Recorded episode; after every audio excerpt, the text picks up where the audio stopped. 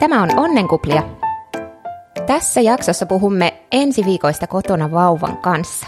Vieraana on Eeva Itkonen, joka on kätilö, terveydenhoitaja ja valtiotieteiden maisteri sekä 3 lapsen äiti. Ihanaa, että tulit mukaan, Eeva. Kiitos, Paula.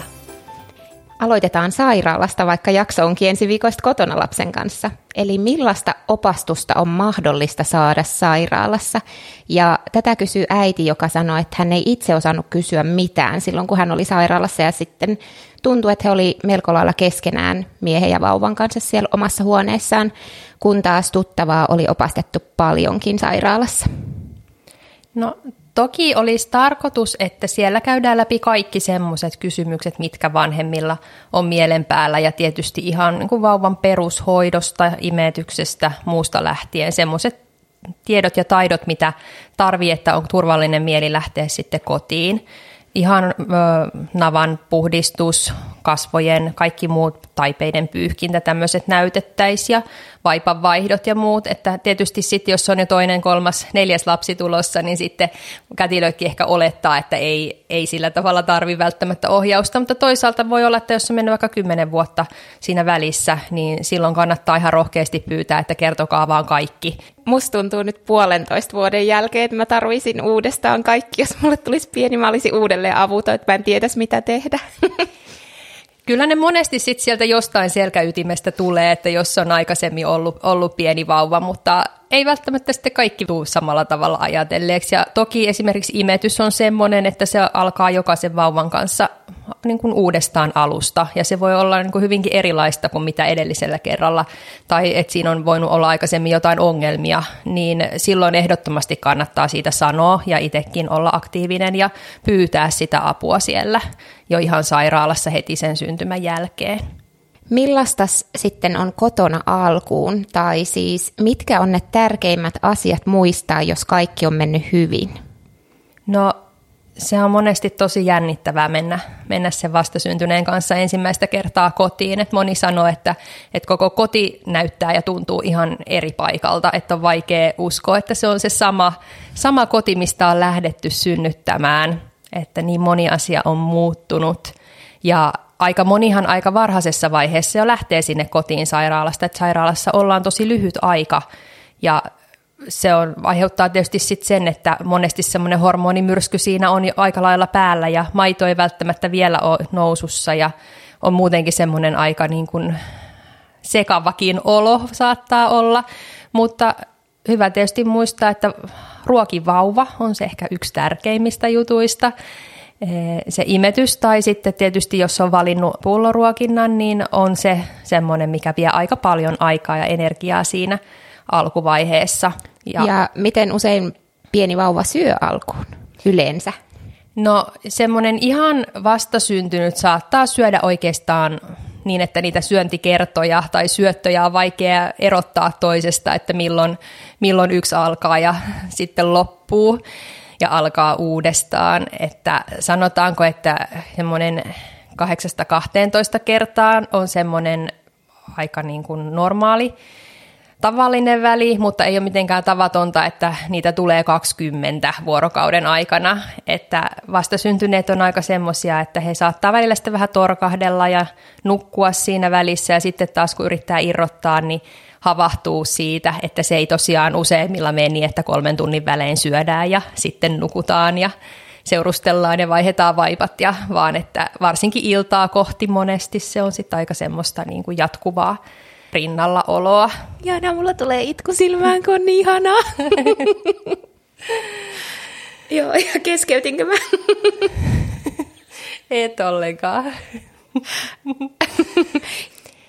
Ja siihen syömiseen liittyen tietysti niin hyvä tarkkailla, että tulee kakkaa vauvalta vähintäänkin kerran päivässä, voi tulla paljonkin, voi tulla 10 kertaa päivässä, että saa olla vaihtamassa vaippaa ja pissaa, että vaippoja kastuu vähintäänkin 5-6 kappaletta päivässä, niin ne on myös semmoisia, millä seuraa sitä, että vauva saa tarpeeksi maitoa. Että semmoistahan se usein on vasta syntyneen kanssa, että syödään ja vaihdetaan vaippaa ja välillä vähän tyynytellään ja nukutaan, mutta ettei välttämättä ole semmoista kauhean selkeää rytmiä siinä päivässä vielä siinä vaiheessa. Ja tietysti paljon sitä syliä ja läheisyyttä ja ihan ihokontaktia ja semmoista pesimistäkin kannattaa varata siihen alkupäiviin ja ensi viikkoihin, ettei suunnittele liikaa mitään vierailuja tai ohjelmaa tai semmoisia vaatimuksia itselleen, että mitä nyt pitäisi tehdä tai nähdä ihmisiä tai muuten niin kuin jaksaa muuta, kun se on ihan semmoista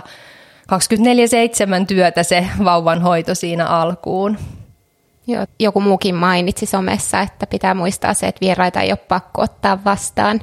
Meillä itsellänihän mies oli kotona ensimmäisen viikon ja sitten kun hän palasi töihin, niin meidän äiti tuli viikoksi tänne meille asumaan, laittamaan ruokaa ja huolehtimaan kodista, niin se oli kyllä mun mielestä kanssa ihanaa, että sitten sai itse vaan olla rennosti ja äiti huolehti minusta ja minä huolehdin minun vauvasta.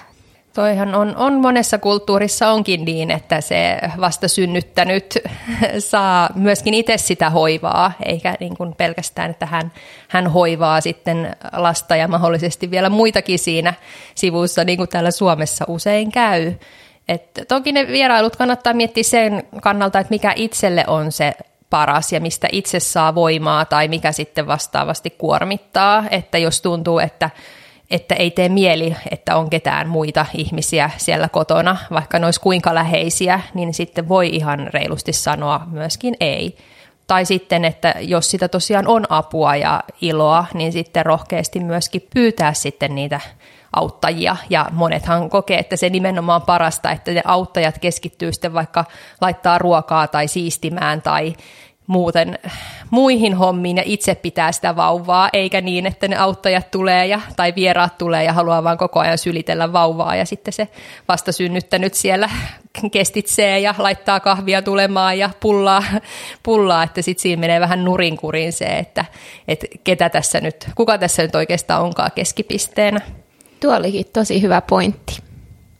Sitten yksi äiti laittoi kysymyksen yksinkertaiset perusteet. Eli häntä pelottaa, että joku tärkeä itsestäänselvyys on mennyt ohi.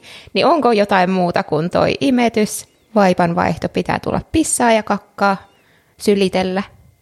No, se läheisyys on tosi tärkeää tietysti näiden ihan perusruokailujen ja muiden lisäksi.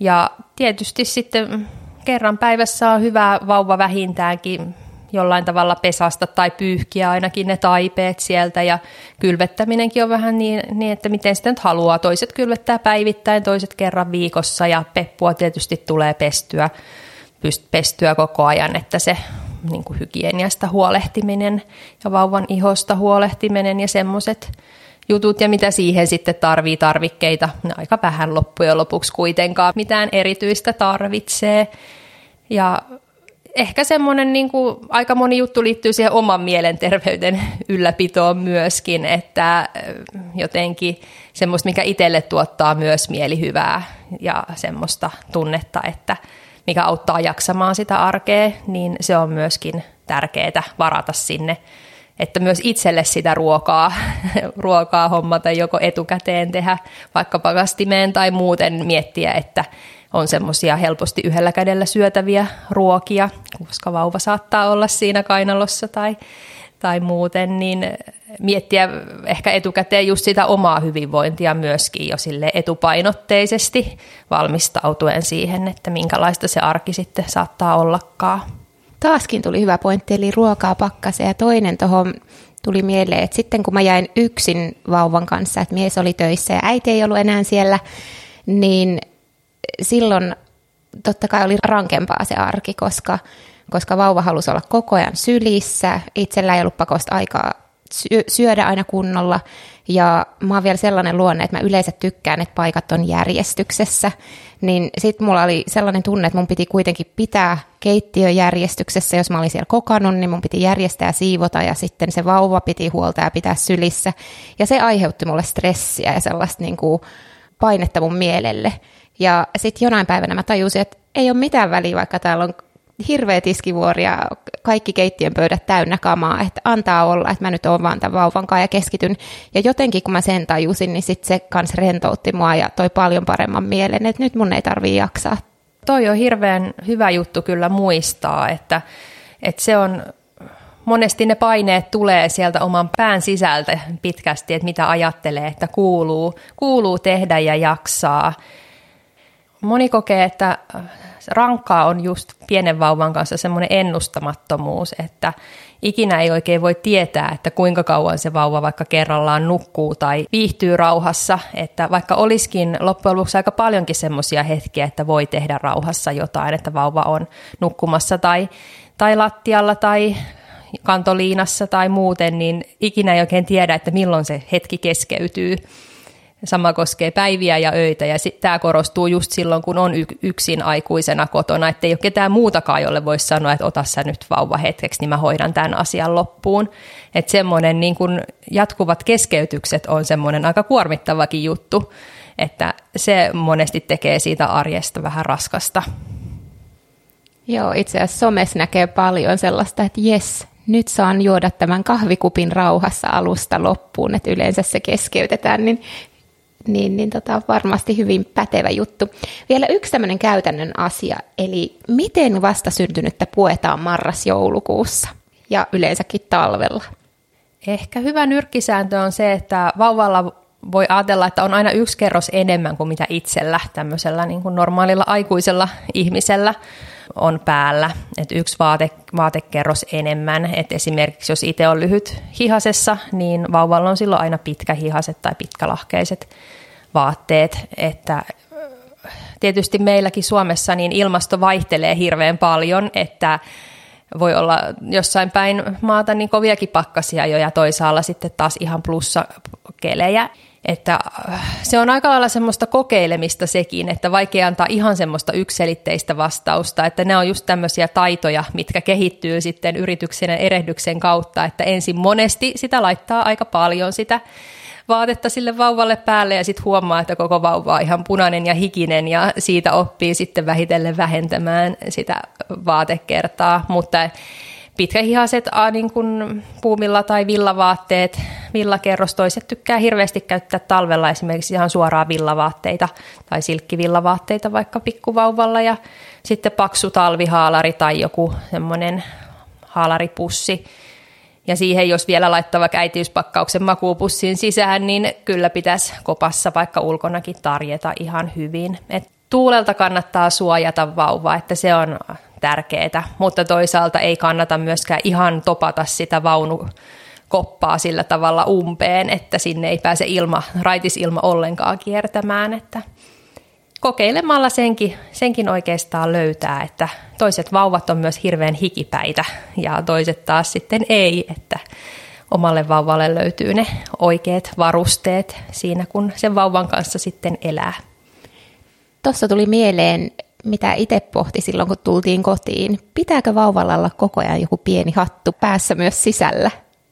Jos on kovin kylmä sisällä tai kovin vetosta, niin ihan pienellä vastasyntyneellä, jos puhutaan semmoisesta vastasyntyneestä, joka ei ole ihan vielä vaikka saavuttanut syntymäpainoaan takaisin, kun painohan aina alkuun pikkasen tippuu ja sitten se lähtee nouseen, niin siinä vaiheessa niin on tosi tärkeää, että vauva pysyy lämpöisenä, koska hän kuluttaa, jos hän viilenee, niin hän kuluttaa enemmän energiaa, niin silloin voi olla ihan tarpeen, että pitää vaikka hattua päässä kylmässä sisätilassa ja ainakin sitten ulkona, koska pään kautta haihtuu paljon lämpöä. Mutta esimerkiksi imetyksen ajaksi niin se hattu kannattaa kuitenkin ottaa pois, että siinä on ihan...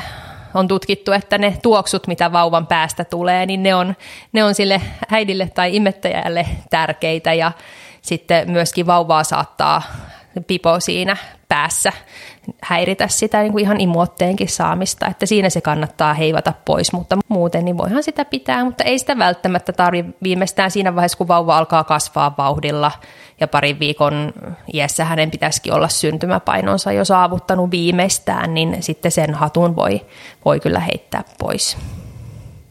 Palataan sitten imetykseen tai aloitetaan kunnolla tämä aihe, eli yhdeltä äidiltä tuli kysymys, että imetyksen onnistuminen, miten siihen voi itse vaikuttaa ja mitkä on yleisimmät ongelmat ja mikä niihin avuksi. Mutta ennen kuin sä vastaat, niin kerrot sä ihan siitä imetyksen aloittamisesta, että miten se lähtee käyntiin ja mitä on hyvä tietää. No, imetyshän on hormonaalinen prosessi, että se lähtee käyntiin oikeastaan automaattisesti silloin, kun istukka, tai sen jälkeen, kun istukka syntyy, niin imetys lähtee, kun hormonit hyräämään, mitkä sitten siihen maidon nousuunkin vaikuttaa. Eli siinä mielessä se tapahtuu hormonaalisesti, ja toinen, mikä siihen vaikuttaa, niin on se rinnan saama stimulaatio, eli yleensä se on sitten vauva, joka sitten saa omaan tahtiinsa imeä siinä ja mielellään aika tiheästi imeä siinä rinnalla. Ja niin se on semmoinen tosi tärkeä juttu, jos miettii sitä, että se maito lähtee hyvin nousemaan. Ja jos vauva jostain syystä vaikka ei pysty olemaan siinä rinnalla tai joutuu eroon vauvasta, niin että sitä rintaa ja rintoja alkaa stimuloida sitten jollain muulla tavalla, esimerkiksi käsin lypsämällä tai sitten myöhemmin varsinkin ihan pumppaamalla. Et niiden ensipäivien jälkeen niin siirrytään tämmöiseen kysynnän ja tarjonnan lakiin, eli mitä enemmän sitä maitoa poistuu sieltä rinnoista, niin sitä enemmän ne alkaa tuottaa. Ja tässä on tärkeää, että molemmat rinnat saa sitä stimulaatiota tai sitä tyhjennystä, että ne välit ei liian pitkiksi veny siinä, koska sitten aina jos se tyhjennysväli pitenee, se rinta täyttyy, niin se on sitten signaali, että se alkaa vähentää sitä maitoa, että sitä ei tarvitakaan näin paljon. Ensimmäiset 4-6 viikkoa on semmoinen aika, jolloin siihen maidon määrään on kaikista helpointa vielä vaikuttaa, eli niihin kannattaa panostaa, että sitten siinä puolentoista kuukauden jälkeen niin se maitomäärä on sillä tasolla, missä se pysyykin sitten oikeastaan se ensimmäiset puoli vuotta tai siinä vaiheessa sitten, kun tulee kiinteät kuvioihin ja se maidon tarve alkaa uudestaan vähentyä. Mitkä on sitten yleisimmät ongelmat ja mikä niihin avuksi imetyksen osalta? Yleisiä ongelmia on esimerkiksi se, että vauvan on vaikea saada otetta siitä rinnasta ja siihen saattaa liittyä myös kipua, mikä liittyy suurimmassa osassa tapauksista myös siihen imuotteeseen, eli siihen, että vauva ottaa semmoisen kapean otteen siitä rinnasta ja se rinnanpää hankautuu siellä vauvan suussa. Ja sitten tähän monesti liittyy sitten ehkä myöskin se, että tarvitaan lisämaitoa sen takia, että vauvan paino esimerkiksi laskee siinä ensimmäisinä päivinä tai ei lähde nousuun ihan niin nopeasti. Et monesti ne kietoutuu juurikin siihen imuotteeseen, ne ensimmäisten päivien ongelmat. Ja siihen on kaikista parasta, jos pystyy ihan saamaan jonkun live-avun siihen, eli esimerkiksi sairaalassa tai sit myöhemmin imetyspoliklinikan kautta tai neuvolan kautta, jos tuntuu, että se imuote ei ole hyvä, eli se joko sattuu tai sitten, että vauva ei oikein saa tehokkaasti siirrettyä sitä maitoa siitä rinnasta. Ja mitä se live-apu sitten tekee? Usein lähdetään liikkeelle ihan siitä, että mikä on semmoinen asento, imetysasento, missä se vauva on suhteessa siihen rintaan, että vauvalla on mahdollisimman helppo avata suu isoksi ja tarttua siihen rintaan, ja voiko jollain tavalla vähän auttaa, ja mihin kiinnittää huomiota siinä imuotteessa, ja miten sitä vauvaa voi niin kuin houkutella tosiaan kohti ja opettaa kohti sitä hyvää imuotetta. Et se on melkeinpä kaikista helpointa tehdä ihan niin, että on siinä paikan päällä. Ja joskus voi olla myös, että on jotain rakenteellista ongelmaa, esimerkiksi huulijänne tai kielijänne vauvan suussa on semmoinen kireä, että vauvan ei ole mahdollista sen takia ottaa sitä isoa otetta siitä rinnasta, niin sekin on hyvä, että semmoinen asiantuntija, joka näistä tietää, niin ihan katsoo, kurkkaa sinne vauvan suuhun ja pystyy havainnoimaan sitä, että miltä se vauvan imeminen siinä rinnalla vaikuttaa, että onko se semmoista, että se vauva tosiaan niin kuin saa sitä maitoa sieltä rinnasta. Toki sitä voi itsekin katsoa, että miltä se tuntuu ja nieleekö vauva ja onko se semmoista rytmikästä imua vai enemmän semmoista niin kuin lipomista tai torkkumista tai nukahtelua, mutta monesti se voi olla vähän vaikeatakin itse tietää, että mihin tässä nyt oikeastaan kiinnittää huomiota. Entäs sitten ne kivut? Sä mainitsit ne jo pikaisesti ja myöskin somessa tuli monta kommenttia, että yllätti, että miten paljon se imettäminen oikeastaan sattui ja miten paljon kipuja siihen liittyi, niin mikä auttaa sellaiseen imetyskipuun? No, imetyksenhän ei kuuluisi lähtökohtaisesti olla kipeätä, että jos se varsinkin pidemmän aikaa sattuu, niin silloin pitää lähteä miettimään, että mikä siellä on oikeastaan sitten syynä sen lisäksi, että hoidetaan sitten sitä oiretta. Että joskus voi olla, että siinä alkuun on semmoista herkistymistä, että se vauvan napakka himu ja välillä ehkä ei ihan niin optimaalinen ote siitä rinnasta, niin voi tehdä kipeätä, mutta esimerkiksi rasvaus lanoliinilla tai muulla niin kuin nännirasvalla voi ihan auttaa ja ilmakylvyt, eikä se iho missään vaiheessa mene rikki. Et sit jos tulee ihan haavoja, niin se haavan hoitoon kannattaa pyytää kunnon ohjeet sairaalasta tai sitten neuvolasta, koska ne on tosi ikäviä ja tekee monesti kipua vielä senkin jälkeen, kun mahdollisesti vaikka se imuote on parantunut, koska siellä on vielä se ihorikko, mikä aina uudestaan aukeaa, jos ei sitä hoideta kuntoon.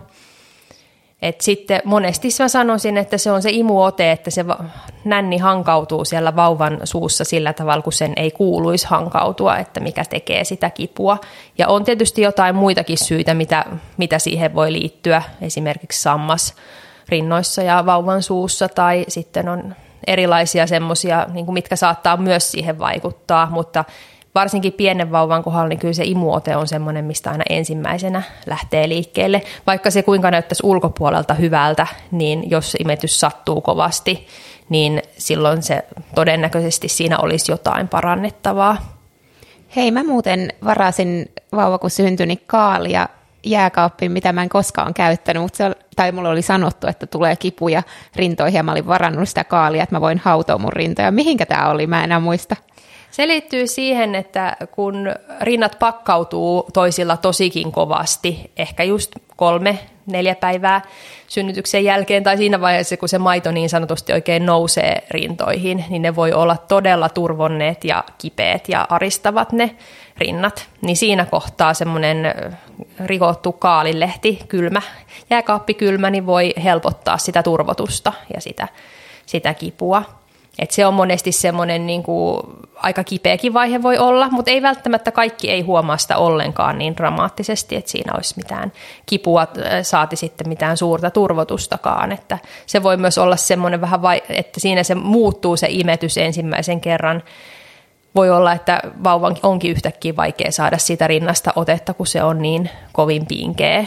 Ja tärkeintä on siinäkin, että saa niitä rintoja sitten kuitenkin tyhjennettyä, koska helposti muuten voi tulla tukoksia ja ne voi kehittyä sitten ihan rintatulehdukseksi, jos se pääsee kovasti pakkautumaan ne rinnat, eikä saa niitä tukoksia sieltä avattua. Et se on tietysti yksi, mikä aiheuttaa myöskin sitten kovaa kipua usein, että jos rintatulehdus pääsee kehittymään ja se on sitten, ellei se itsestään lähde pikaisesti sitten helpottamaan tulehduskipulääkkeellä ja sillä rinnan tyhjentämisellä, niin tärkeää mennä sitten lääkäriin ja antibiooteilla sitä sitten yleensä hoidetaan.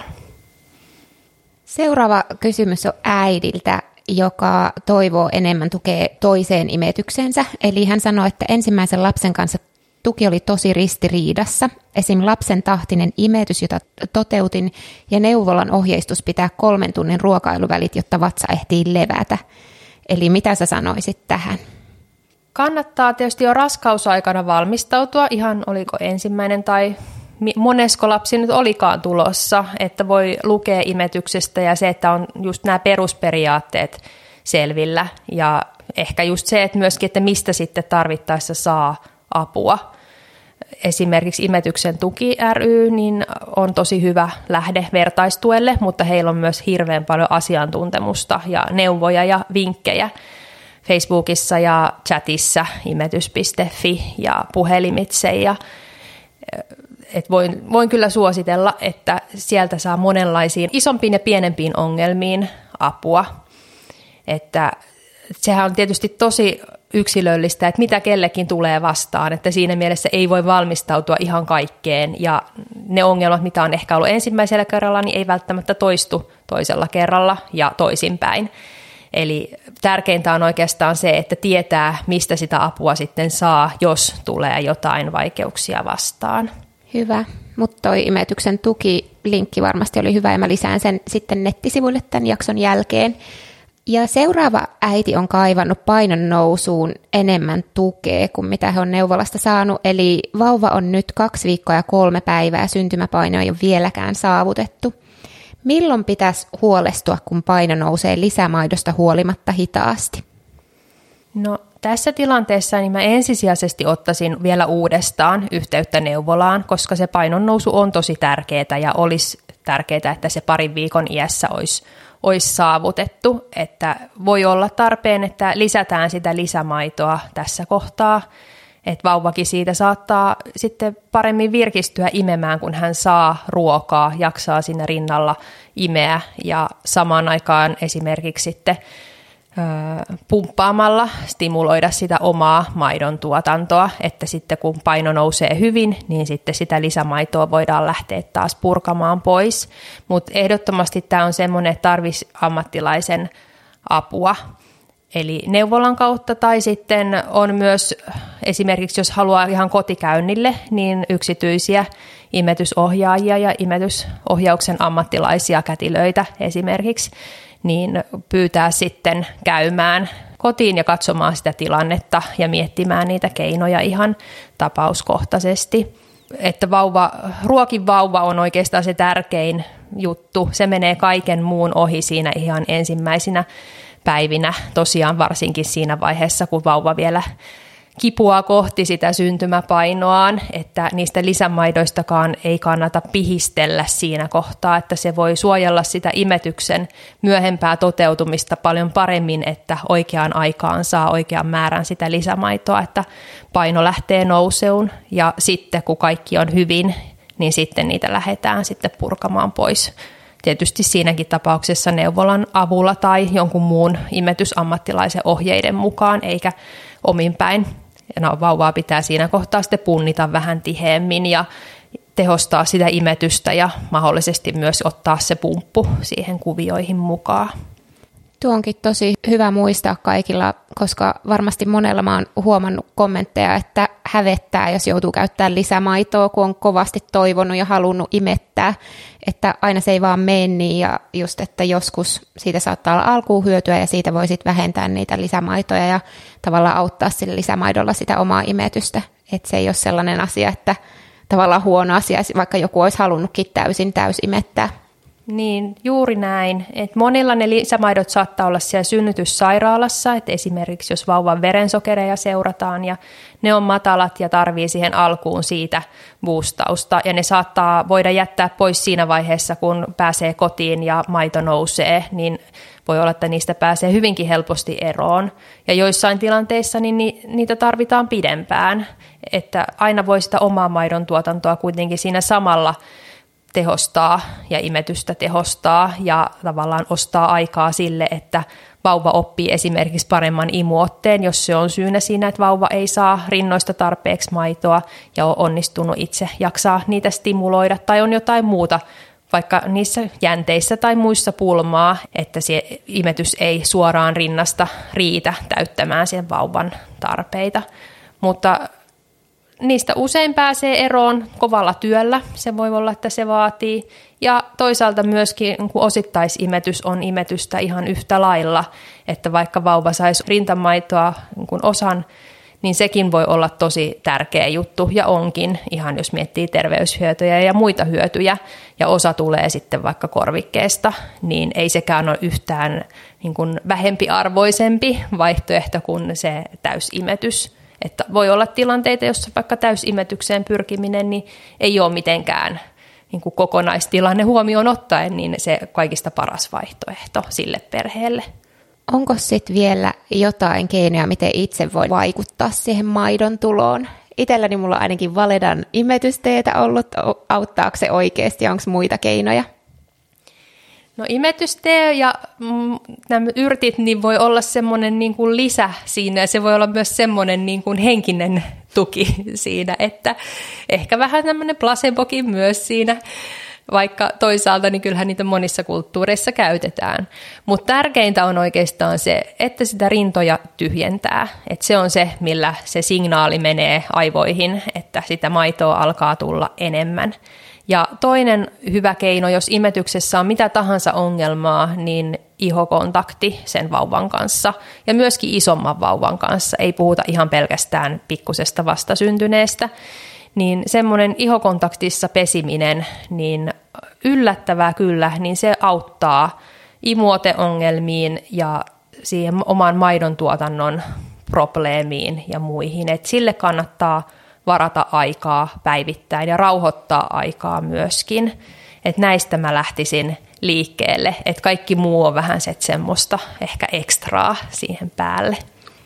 Tuosta ihokontaktista tuli mieleen, mä olin just kuullut, että se on tosi tärkeää imetyksen kannalta ja me oltiin sairaalassa, niin meillä isä halusi lasta koko ajan ihokontaktia. Mä olin ihan, että et sä voi ottaa koko ajan vauvaa, kun mun pitää pitää sitä, että mun maito nousee ja en mä kuitenkaan voinut sanoa isälle, että et sä nyt saa vauvaa, niin hän piti kyllä paljon vauvaa ihokontaktissa ja mulla silti tuli maito. Niin jos kuka muu ajattelee tälleen, ei tarvitse stressata, molemmat ehtii pitämään vauvaa ihokontaktissa.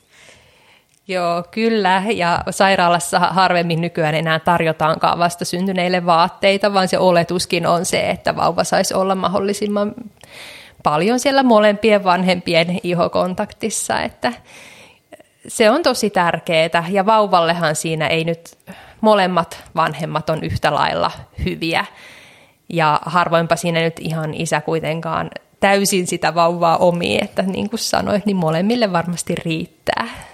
Tässä oli imetys. Seuraava kysymys on unirutiinien luomisesta, eli miten luodaan unirutiinit. Ja näihin vastataan vaan lyhyesti, koska vauvaunesta on tulossa kokonainen jakso seuraavaksi. Eli ihan lyhyesti tärkeimmät unirutiinien luomiseksi. Mä sanoisin, jos lähden miettimään ihan tämmöistä nyt niin näitä ensiviikkoja ja vastasyntynyttä, niin vastasyntyneillä on oikeastaan menossa tämmöinen 4. raskauskolmannes, eli he on aika lailla vielä semmoisia kohtuolioita siinä vaiheessa, kun he syntyy, joilla ei välttämättä ole kauheasti rytmiä ja jotka haluaa paljon olla sylissä ja kannettavina ja iholla, että heillä on siinä turvallinen olo, koska he on ollut 9 kuukautta kohdussa ja he ei ihan välttämättä vielä ole täysin valmiita tähän maailmaan siinä kohtaa.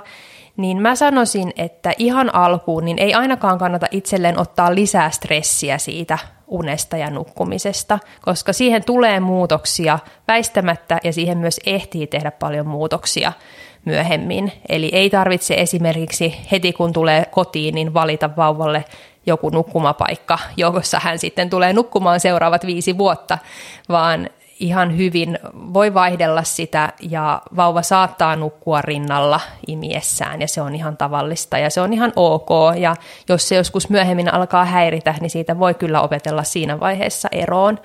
Että olen itse huomannut, että näistä unesta puhutaan tosi paljon ja se on tietysti tärkeää ja hyvä juttu, mutta erityisesti vastasyntyneiden vauvojen kanssa niin semmoista armollisuutta itselle myöskin, että voi mennä sen mukaan, mikä on helpointa, eikä välttämättä tarvitse miettiä vielä niin paljon niitä rutiineja ja muita, että semmoinen vauvantahtinen elämä ja myöskin se imetyksen kannalta se, että vauva tosiaan saa ihan vauvantahtisesti olla siinä rinnalla, vaikka se välillä tarkoittaisikin semmoista nukkumista siinä, niin se ei ole vaarallista eikä se vauvaa ei voi hemmotella pilalle tai totuttaa siinä vaiheessa liian hyvään ainakaan, että mieluummin ajattelen, että ne ensimmäiset kuukaudet ja viikot on semmoista pesimisaikaa ja vielä semmoista niin kuin tähän maailmaan totuttelua. Mutta toki sitten voi miettiä, niin kuin, mitkä on itselle tärkeitä juttuja. Esimerkiksi, että nukkuuko kaikki parhaiten perhepedissä vai aletaanko vauvaa totuttamaan omaan koppaan tai sänkyyn nukkumaan. Ja nämäkin on semmoisia valintoja, mihin ei oikeastaan kukaan ulkopuolinen voi sanoa, että mikä on parasta. Eikä välttämättä itsekään etukäteen voi aina sanoa, että mikä on sitten parasta loppujen lopuksi. Että monesti ne vaan sitten jollain tavalla asettuu ja huomaa, että mitkä on semmoisia tapoja, missä itse kukin saa vaikka parhaiten lepoa ja unta. Ja mikä sitten toisia kuormittaa, niin voi olla toiselle semmoinen niin kuin helpottava juttu siinä arjessa. Että se on ihan hirveän yksilöllistä. Ja sen takia on kauhean vaikea antaa tähän nyt, kun jos ajattelee ihan puhtaasti näitä ensiviikkoja, niin semmoista teen näin ratkaisua, koska ei semmoista oikeastaan ole olemassa. Mäkin alkuun ensimmäisenä yönä otin vauvan viereen, en missään nimessä olisi laittanut häntä erilliseen sänkyyn, mutta enhän mä itse sitten nukkunut siinä varmaan tuntiakaan siinä sängyssä. Ja sitten seuraavasta yöstä lähtien hän nukkui vieressä kyllä, mutta omassa kopassaan ja sitten me saatiin kaikki paremmin unta. Mä olisin stressannut liikaa, että mä jotenkin tukehdutan sen vauvan siinä mun vieressä. Ja se on tosi tärkeää, että kuuntelee itseään, eikä se ole aina helppoa, koska niitä neuvoja ja ohjeita satelee ja hirveän usein niin me ehkä mennään vähän siihen, että jos jollakin on joku mielipide, niin sitten ei oikein hyväksytä sitä, että voi olla niin kuin erilaisia tapoja tehdä ja erilaisia mielipiteitä ja ne kaikki voi olla ihan yhtä oikein, että se, että joku tekee toisella tavalla tai neuvoo tekemään jotain toisella tavalla, niin ei tarkoita, että se oma tapa olisi yhtään väärä tai että sitä pitäisi muuttaa tai että sen toisen tapa olisi väärä ja sen pitäisi sitä muuttaa, vaan että me voidaan hyväksyä se, että on tosi erilaisia ihmisiä ja erilaisia lähtökohtia ja ihmisillä toimii niin eri jutut, että se onkin välillä haasteet löytää sieltä sitten sen oman juttunsa, että mikä sitten omalle perheelle parhaiten toimii. Niin ja voi olla, että sitten seuraavan lapsen kanssa toimiikin eri tavalla. Elikkä nimenomaan. Jokainen yksilö pienestä pitäen. Entäs sitten käytännön vinkkejä yksin odottavalle ja totaali yksinhuoltajaelämän aloittavalle? No, se on tosi intensiivistä se alkuaika vauvan kanssa, eli kannattaa mahdollisuuksien mukaan suunnitella etukäteen siihen itselleen tukea ensinnäkin, että onko mahdollista esimerkiksi ystäväverkostoista tai sukulaisista pyytää ihmisiä ihan konkreettisesti tulemaan kotiin auttamaan ihan siinä arjen pyörityksessä, koska tosi monella kuitenkin on se puoliso siinä alkuun ja pystyy niin kuin jonkun toisen aikuisen kanssa jakamaan sitä vastuuta edes osan päivästä, niin se helpottaa kyllä. Ja jos se ei ole mahdollista tai sen lisäksi, niin neuvolan kautta kannattaa kysellä ihan kotiapua tai kotipalvelua, että saisi alkuun sitten vähän hengähdyshetkiä itselle ja ne toiset aikuisen kädet sinne välillä. Miten sitten jos pelkää sitä, että sanoo neuvolaan, että mä en nyt pärjää yksin tai että mä haluan apua, tulee semmoinen tunne, että ei neuvolasta voi kysyä, jos he ajattelee sitten, että mä en ole hyvä äiti tai... No se on varmasti semmoinen, mitä jokainen miettii, mutta mä sanoisin, että siitä kannattaa päästä yli siitä kynnyksestä, koska tosiasiassa ihan jokainen tarvitsee sitä apua. Ja jos miettii, että mikä tilanne on semmoisissa perheissä, jossa on vaikka kaksi aikuista ja sitten taas on ihan yksin, niin onhan siinä ihan selkeä ero, että se on ihan normaalia, että siinä tilanteessa kukin tarvitsee apua. Ja vaikka ei olisi edes yksin, niin voi olla tilanteita, että sitä apua sinne kaipaa. Ja sitä kannattaa ihan rohkeasti pyytää siinä vaiheessa, kun asiat on vielä hyvin, eikä odottaa siihen asti, että tilanne on päässyt jo kriisiytymään ja voimat on ihan täysin loppu. Että sitten ollaan menty jo liian pitkälle ja sitten voi olla, että semmoiset kevyet keinot auttaa, niin ei enää riitäkään, vaan sitten ollaan jo aika syvällä siellä uupumuksen suossa. Eli sen takia kannattaa rohkaisen kyllä niin kuin avaamaan suunsa, vaikka se tuntuisikin vaikealta. Mitä sitten sä mainitsit, että valmistautua etukäteen, niin tässä jo mainittua on, että ruokaa valmiiksi, niin sitten ei tarvitse laittaa sitä koko ajan, kun vauva on tullut kotiin. Onko jotain muuta sellaista, mitä käytännössä voisi valmistaa etukäteen tai tehdä etukäteen, että olisi sitten helpompaa jo, kun on yksi vauvan kanssa? No ruokaa pakastimeen ja tukijoukkoja ja sitten voi miettiä tietysti, että kaikki vauvanhoitotarvikkeethan on myös kauhean yksilöllisiä, että mikä kenellekin toimii, mutta joku paikka, mihin voi laskea vauvan käsistään hetkeksi esimerkiksi. Toiset tykkää keinuvista sittereistä tai muista semmoisista, että vauvan saa viihtymään jossain. Mitenkäs pienen vauvan voi laittaa sitteriin? Mä ainakin muistelen, että tuntuu, että siihen ei saanut ihan pientä laittaa, että sillä jotenkin menee selkäpilalle tai jotain. No Sittereitäkin on vähän erilaisia, että on semmoisiakin, missä se sitteri menee ihan, tai keinu menee ihan semmoiseen niin kuin lähes makuasentoon. Että siinä voi tietysti ihan pieni vauva vähän lysähtää, että ei saa yksin jättää tai vahtimatta jättää, että hengitystiet pysyy avoinna. Eikä suositella, että sitterissä tämmöinen vartti 20 minuuttia on aika hyvä maksimiaika tuommoisella pikkuvauvalla kerrallaan pitää. Mutta just semmoisena niin kuin yhden vanhemman apuna esimerkiksi, että saa välillä kädet vapaaksi, niin se voi olla tosi tarpeellinenkin, että katsoo sitten pikkuvauvalle vaan semmoisen sitterin, mikä sopii myöskin ihan jo vastasyntyneestä alkaen. Ja tietysti toinen on sitten kantoliina tai kantoreppu, mikä voi olla sen sitterin lisäksi tai sen tilallakin. Toisaalta toiset tykkää mieluummin sitten, että saa vauvan sitten siihen liinaan tai reppuun ja sillä tavalla ne omat kädet itselle vapaaksi. Ja sä mainitsitkin jo hieman, että voi neuvolasta pyytää apua, vaikka ei olisikaan yksin ja tuntuu, että tarvii siihen arkeen. Tuleeko sulle mieleen mitään muuta, mistä saa apua, jos jää yksin?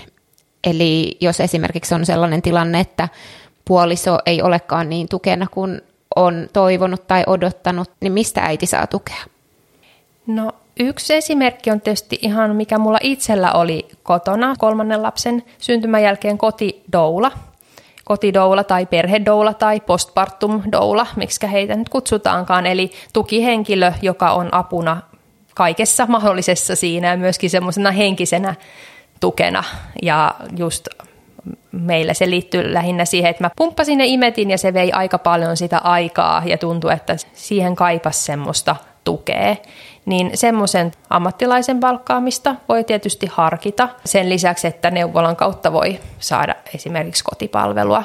Ja sitten mä tarkistasin omalla paikkakunnalla, mitä on erilaisia järjestöjä, jotka tarjoaa erilaisia palveluita tai sitten ihan tämmöistä vertaistukea tai muuta niin kuin tukea, että nyt tietysti korona-aikaan niin moni tämmöinen live-toiminta on ollut tauolla, mutta esimerkiksi neuvolan kautta voisi saada listaa niistä palveluista ja perhekerhoista ja tukihenkilötoiminnasta ja muusta tämmöisestä, mitä on esimerkiksi yhden vanhemman perheelle, mutta myöskin ihan niin kuin kaikille tilanteesta riippumatta, niin semmoisista kannattaa ehdottomasti ottaa selvää, että jos sitä kautta löytyisi vaikka niin kuin tukea ja ihan ystäviäkin.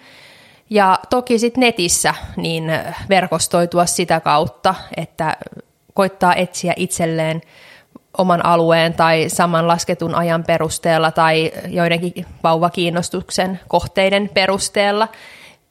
Löytyy villimäärä erilaisia Facebook-ryhmiä, joiden kautta sitten järjestetään tapaamisia ja muuta. Eli koittaa tavallaan levittää niitä verkkoja vähän eri suuntaan ja sitä kautta löytää tai vaikka ihan kaupungin osaryhmään täällä Helsingissä tai pienemmällä paikkakunnalla sitten johonkin paikalliseen ryhmään laittaa semmoinen seuranhakuilmoitus tai jotain muuta, niin sitä kautta ihmiset on löytänyt sitten samassa tilanteessa olevia. Et monesti se helpottaa, että on semmoinen ihminen, joka myös on elänyt tai elää parhaillaan sitä samaa elämänvaihetta, niin sitä kautta sitten löytyy semmoista niin kuin yhteistä kosketuspintaa siihen arkeen.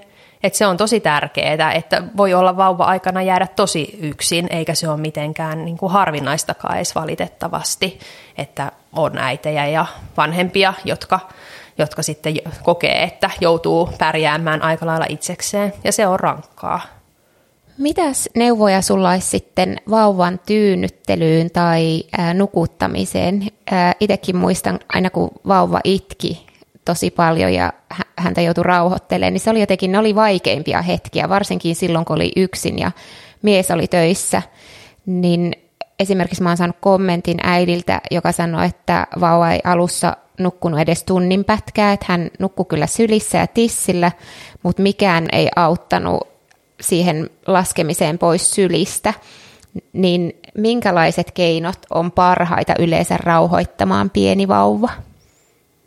Hyvä on tietysti aina alkuun, jos on todella hyvin paljon itkevä vauva, niin selvittää, että siellä taustalla ei ole mitään erityistä syytä, joka vauvaa itkettää, jotain kipuja tai allergiaa tai refluksitautia tai muuta semmoista, mutta toki kaikki vauvat jonkin verran itkee, eli kaikki niitä keinoja jollain tavalla tulee tarvitsemaan. Ja jos puhutaan ihan nyt taas vastasyntyneestä ja pienestä vauvasta, niin monille se liike helpottaa ja pystyasento myöskin esimerkiksi sylissä tai liinassa tai repussa. Tai sitten ihan sängylläkin semmoinen niin kuin rytmikäs taputtelu tai taputtelu pepulle tai heijaaminen voi helpottaa.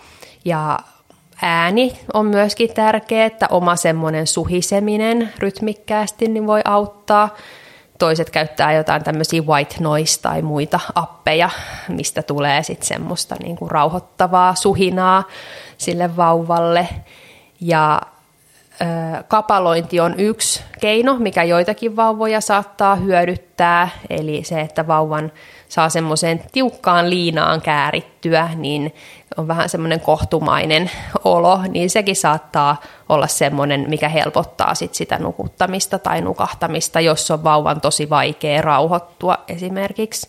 Et kapaloinnin kanssa kannattaa olla sillä tavalla vähän varovainen, että varsinkin jos on painonnousun kanssa vauvalla ongelmia, niin se kapalointi, tai siinä alkuvaiheessa, kun se vauvan paino on jo pudonnut ja sitä odotetaan vielä, että se nousee, niin kapalointi saattaa vähän liikaakin joitakin vauvoja rauhoittaa sillä tavalla, että he uinuu sitten tyytyväisinä siellä eikä oikein anna merkkejä nälästään ja ne syöttövälit saattaa sitten venyä vähän turhan pitkiksi, koska on lämmintä ja mukavaa ja semmoinen tiukka kapalo siinä. Eli sitten kannattaa pitää huolta, että se ei niin kuin veny keinotekoisen pitkiksi ne unet sitten siinä kapalossa kuitenkaan. Mutta jos on semmoinen tosi itkunen vauva, niin se kapalointi voi olla tosi hyväkin keino siihen rauhoitteluun. Ja tuossa kun sä mainitsit, että ottaa selville, että onko vauvalla joku, että mistä se johtuu se itku, niin meillä vauva ei itkenyt älyttömästi, mutta hän ei myöskään rauhoittunut, eli hän halusi olla vaan sylissä ja mä en voinut laskea häntä mihinkään niin kuin lattialle tai omaan sänkyyn tai sohvalle tai minnekään päivällä, että hän halusi vaan olla sylissä ja me käytiin sitten osteopatiassa ja se ihan silmin nähden näki, kuinka se auttoi meidän vauvaa, eli näytti, että osteopaatti ei tee mitään muuta kuin pitää käsiä siinä vauvan alla, mutta se auttoi niin paljon, että näki, että vauva rentoutui siihen ja suli siihen hänen hoitopöydälle, ja sitten kun me tultiin kotiin, niin hän nukkui ensimmäiset parin tunnin päikkerit päivällä ikinä. Hän taisi olla 5 viikon ikäinen tuossa, eli jotain kireyksiä oli siellä kropassa vauvalla, mitkä sitten häntä vähän niin kuin häiritsi, ja sitten hän sen jälkeen sai rentoutua. Joo, vauvallakin voi olla jumeja jo ihan raskausajalta peräisin tai sitten synnytyksenkin jälkeisiä ja ne voi olla semmoista, mitkä aiheuttaa semmoista epämukavuutta ja ehkä myös hermostollisesti semmoista vähän levottomuutta ja osteopatiaa vauvoille. Niin kun vauvoihin erikoistuneet osteopaatit niin on kyllä ihan mestareita käsittelemään vauvoja. Toiset kokee niin kun vauvahieronnasta, mitä voi itsekin tehdä, tai sitten vyöheketerapiasta niin kun apua siihen myöskin. Toisaalta se on myös ihan vauvamaista normaalia käytöstä, että vauva liihtyy paljon sylissä, että se liittyy ehkä tähän 4. raskauskolmannekseen myöskin, että se on aika niin kun luontainen paikka, turvallinen paikka vauvalle olla ja toiset on siinä mielessä suuritarpeisempia ja toiset sitten taas viihtyy myöskin itsekseen, mutta et kyllähän se hyödyttää vauvaa, jos mietitään ihokontaktia, mutta ihan sekin, että hän saa olla lähellä ja häntä kannetaan ja pidetään sylissä, niin on sille vauvallekin eduksi, että siinä mielessä vauvahan on vaan viisas, jos hän sitä osaa pyytää, että se voi tietysti itselle käydä vähän raskaaksi, mutta et siinäkin voi auttaa se joskus, että vaan hyväksyy sen tilanteen, että nyt on näin ja se tulee muuttumaan ja se tulee muuttumaan nopeammin kuin sitä oikeastaan tulee edes ajatelleeksi siinä tilanteessa, että yhtäkkiä vauva lähteekin liikkeelle ja häntä onkin jo vaikea houkutella siihen syliin, että silloin melkein ehkä kaipaakin niitä alkuaikoja, ellei ne sitten ole ollut todella niin kuin semmoista itkusta ja ikävää aikaa, mutta semmoista niin kuin sylivauva-aikaa niin saattaa tulla myöskin myöhemmin ihan ikävä. Niin, kyllä nyt joutuu kyselemään jo meidän pikkutaapero syliin ja hän sanoo, ei, en tule vielä jatkaa matkaansa leikkeihin. Mutta seuraavaan aiheeseen. Eli mä sain paljon kommentteja tätä jaksoa varten ja moni mainitsi Baby Bluesin ja mä haluaisinkin jakaa yhden kokemuksen. En osannut varautua siihen tunnemyrskyn, minkä synnytys, uusi ihminen, muuttunut elämäntilanne, muuttunut keho, hormonit, univelka ja kaikki sai aikaan. Olin todella alakuloinen, itkoinen, peloissani ja jopa ahdistunut, enkä tuntenut suurta rakkauden tunnetta lastani kohtaan. Ja koska en ollut kenenkään kuullut puhuvan, että vauvan syntymän jälkeen voi olla sellaista, niin tietenkin niissä höyryissä ajattelin, että kyse oli vain minusta ja häpesin ja ahdistuin entisestään. Kunnes muutaman päivän päästä uskalsin ottaa asian puheeksi muiden äitien kanssa ja kappas, lähes joka ikinen sanoi kokeneensa samaa. Eri-ikäiset naiset ympärilläni kertoivat kokeneensa aivan samoja tunteita. Tieto luonnollisesti helpotti minua aivan suunnattomasti. Myöhemmin olen kuitenkin miettinyt, miksei kukaan heistä kertonut minulle ennen lapsen syntymää, että saatan kokea sellaista. Ja miksei asiasta puhuta laajemminkin. Itse koen, että juuri se asiasta vaikeneminen loi itselleni sitä häpeän tunnetta. Eli olisin halunnut varautua paremmin syntymän jälkeisiin negatiivisiin tunteisiin. Uskon, että olisin voinut selvitä vähemmillä itsesyytöksillä, ahdistuksella ja häpeällä, jos olisin tiennyt, että synnytyksen jälkeen hormonit ynnä muut aiheuttavat tuollaista. Ja tämä kokemus onkin hyvä silta seuraavaan kysymykseen, eli jaksamiseen vinkkejä ja mitkä on normaaleja fiiliksiä synnytyksen jälkeen ja kotiintulon jälkeen. Se on ihan totta, että semmoinen mielialan lasku tai baby blues niin tulee itse asiassa aika monille ja aika piankin sen synnytyksen jälkeen. Ja tässä tilanteessa, kun kotiin mennään monesti jo päivän, kahden, viimeistään 3 päästä synnytyksestä, niin monesti se ensimmäinen mielialan lasku ajoittuu juuri siihen hetkeen. Ja se on ihan hormonaalinen asia, että siinä on aikamoiset hormonaaliset myllerrykset käynnissä.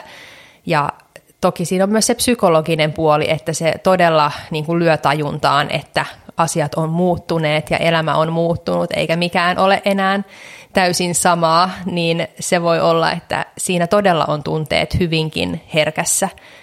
Ja se on tosiaan semmoinen asia, mistä on hyvä olla tietoinen, että sitä suurimmalle osalle tulee. Ja myöskin, että se menee ohi, että se ei ole semmoinen tila, joka jää tai jonka kuuluisi jäädä kauhean pitkäksi aikaa päälle. Että voidaan puhua ihan päivistä tai korkeintaan joistakin viikoista.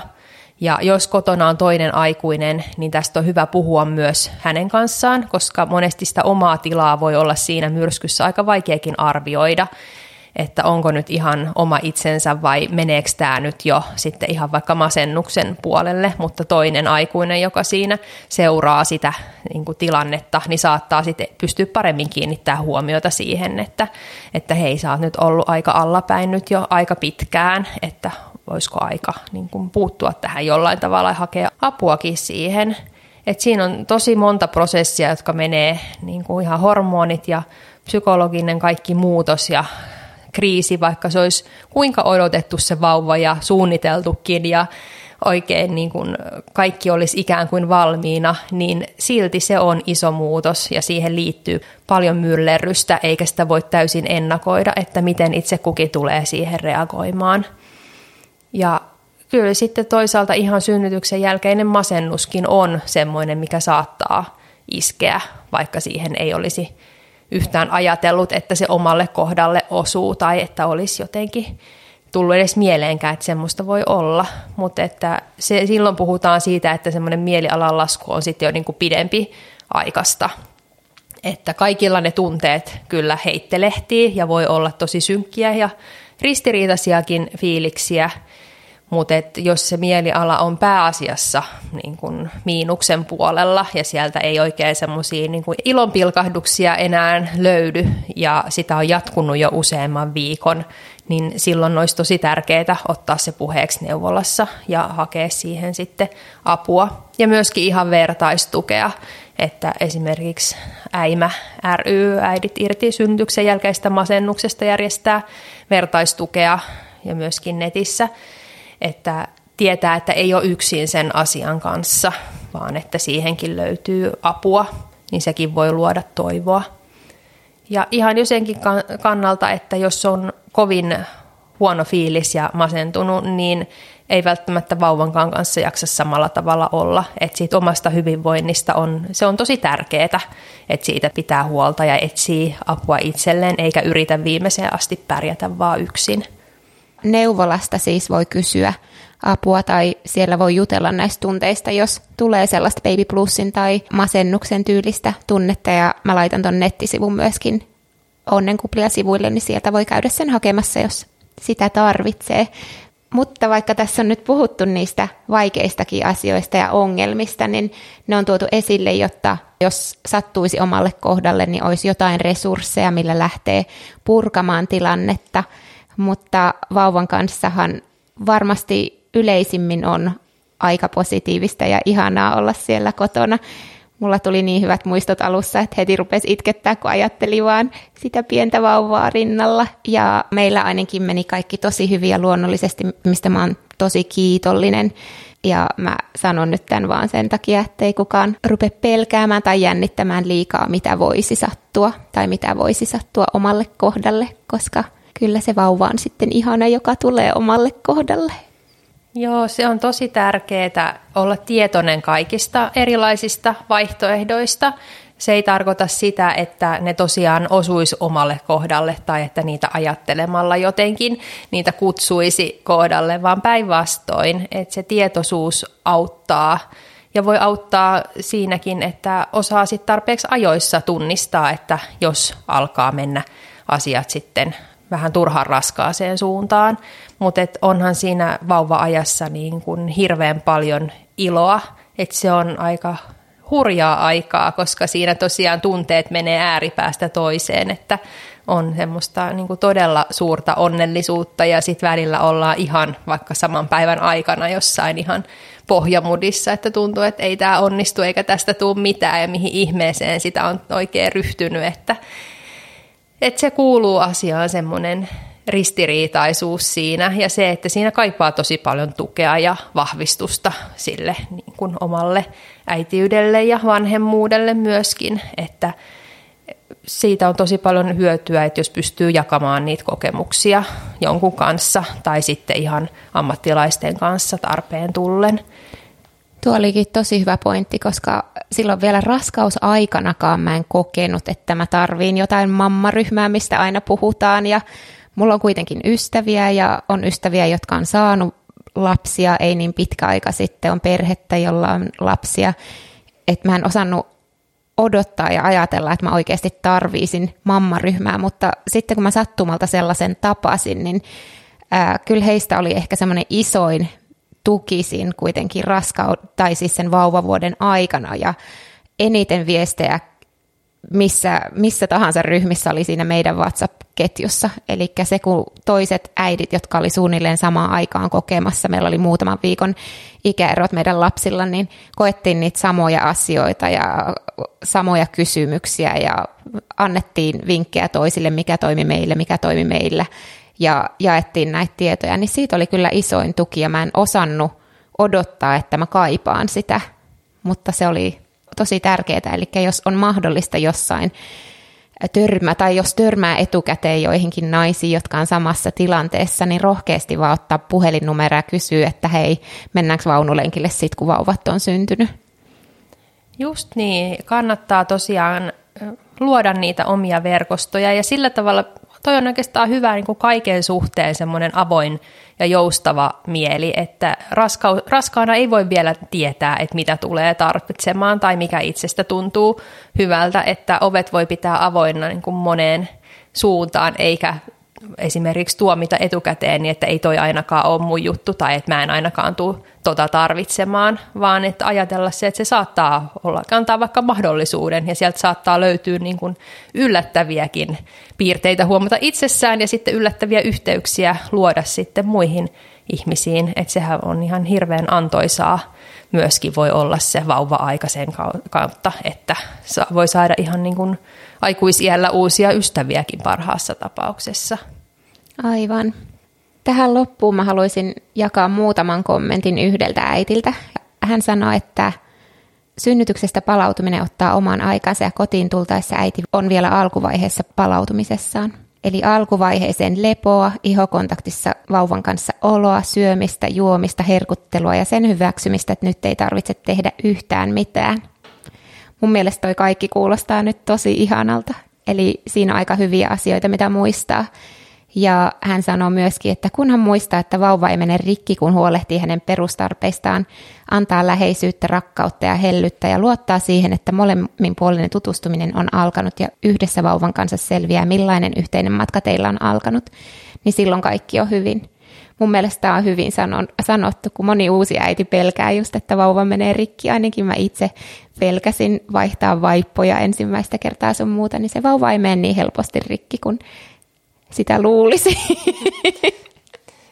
Joo, noi on kyllä viisaita sanoja ja se luottamus siihen, myös siihen omaan tekemiseen ja osaamiseen niin syntyy sitä kautta, että sitä tekee. Et kukaan ei niin kun, synny äidiksi tai isäksi, vaan ne on taitoja, mitkä opitaan siinä toistoissa ja ne on kenen tahansa opittavissa. Ja se oma lapsi on myöskin semmoinen, että se on alkuun vieras, mutta tulee siinä sitten pikkuhiljaa tutuksi. Että totta kai se jännittää ja pelottaakin aluksi, mutta sitä mukaan, kun sitä lähtee tekemään ja päivät kuluu ja se arki rullaa, niin sitten ne omat tavat sieltä syntyy ja jossain vaiheessa huomaa, että mähän toimin ihan niin kuin äiti tai isä tai vanhempi, että se jostain vaan tulee. Ja siinä vaiheessa sitten ehkä muistakaan, että nämä on tosiaan semmoisia juttuja, mitä ollaan nyt harjoiteltu ja tehty tässä jo aika monen 100 tai 1000 toistoa.